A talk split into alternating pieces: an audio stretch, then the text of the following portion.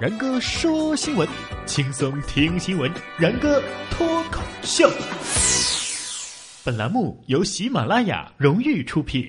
然哥说新闻，新闻脱口秀。各位听众，大家好，我是然哥。想要跟我取得交流的朋友啊，可以关注我的新浪微博“然哥说新闻”，私信留言评论都可以。其实，在公交车上啊，有个小朋友在给他妈妈背诗，就听他说呀，这小朋友是这样背的：床前明月光，洒了一碗汤。抬头拿毛巾，低头擦裤裆。陈哥是硬憋着没笑出来。又听他说：“锄禾日当午，妈妈最辛苦。上午打麻将，下午斗地主。”乘客们实在是憋不住了啊，笑喷了。你说在公交车上，司机要是听到这种笑话，笑一下，这可以理解是吧？只要你别笑的把不住方向盘就好了。但是作为公交司机，你你右手开着车，左手还真斗着地主，那就是你的不对了。这不，哈尔滨有一位市民孙先生就反映说呀，七号他乘坐幺幺八路公交车的时候呢，发现这个公交司机啊是一边开车一边用手机在玩斗地主。这个期间司机还接听电话，单手开车。这车上可是有四十多名乘客呀，多危险呢！哈尔滨公交总公司表示，这事儿一旦确认司机的确有违驾行为，一定会严惩。其实很气愤这种人，对别人不负责任呢，更是对自己不负责任。你这么斗地主，你让你队友怎么赢啊？而且一点都不考虑对手的感受，你出牌出的这么慢，我等的花儿都谢了。脑补一下这种场景啊，警察抬手一拦，把这个司机给拦住了。哎哎，你这是危险驾驶，罚款五百块，扣三分。这 司机一想，三分呃，抢地主。其实这话你要是这么说啊，一个司机一边开车一边斗地主，这听起来感觉的确是不太好。可是，如果你这么说，即便他在斗地主的时候，也不忘了坚持工作，就好像也不太对哈。其实很多事情就是这样，明明知道是对的，最后却成了错的；明明知道是错的，但是最后你还得当是对的。问大家一个问题啊：如果你老婆在跟别人吵架，你是会去劝阻呢，还是帮你老婆一起骂对方呢？下面说的就是一个女子啊，与邻居吵架的时候呢，丈夫没帮忙，然后结婚四十年的他们。就就离了。一九七一年，这个胡女士啊，与她的丈夫结婚了，两个人是携手走过了四十年的时间。谁知道在二零零一年的某一天，胡女士因为琐事与邻居吵架的时候呢，丈夫没有帮忙，而且还在一旁劝她别吵了，别吵了。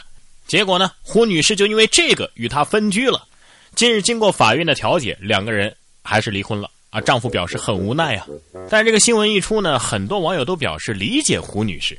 说，因为这个女人呢，跟别人发生冲突的时候，不论是谁对谁错，她都希望自己的男人能够站在自己这边。哎呀，为什么有那么多人理解这个胡女士，却不能体谅她的丈夫呢？因为根据遗传学说，如果不能理解女人的心呐，这样的人根本就没有机会留下后代。其实，咱们再仔细想一下这个新闻发生的过程，你们不觉得有点奇怪吗？首先，跟这个胡女士吵架的邻居是不是个男的？而且这个邻居跟这个胡女士平时是不是压根儿就见面不说话的？那天突然吵起来了，这这仔细一想啊，这背后的故事估计还有很多啊。其实啊，离婚神马的都是借口，真正的理由可能是这么两个：第一个，没有卖肾给老婆买 iPhone；第二个，为了给老婆买 iPhone，把自己的肾给卖了。不过这事儿啊也说不准，就算你什么都给他买买买，也不一定就保险。跟你说。像下面这个男子花了三十一万块给女友买豪车，结果不还是分手了？说这个小李啊邂逅了小燕儿，两个人是一见钟情。为了讨得小燕儿的欢心呢，小李是花了三十一万块买了一辆轿车，登记在了小燕儿的名下。但是两年之后啊，这两个人的关系闹僵了。日前，法院给出了一个明确的说法：这恋爱期间呢，花钱买女友欢心，这属于是无偿赠与，所以这女方啊没有还车和还钱的义务。啊，感情是这么回事哎呀，看来当年给我前女友买矿泉水花的那两块钱是要不回来了呀。你说这买得起豪车的都分手了，那买不起车的咋办呢？买不起车呀，那就买船呗。说英国莱斯特的一个学生呢，考上了伦敦的大学，但是伦敦的房租啊，那是各种贵呀。于是他的爸妈就想出了一个好办法，咱不租房子。他们直接在莱斯特呀花了三万多镑买了一艘船，直接住船里就好了，没事干还可以在伦敦各个运河兜兜风。现在啊，他们的船正在从这个莱斯特一路驶向伦敦呢。但是唯一的问题就是，现在得找个合适的地方停船呢。不知道这停船费是不是像停车费那么贵啊？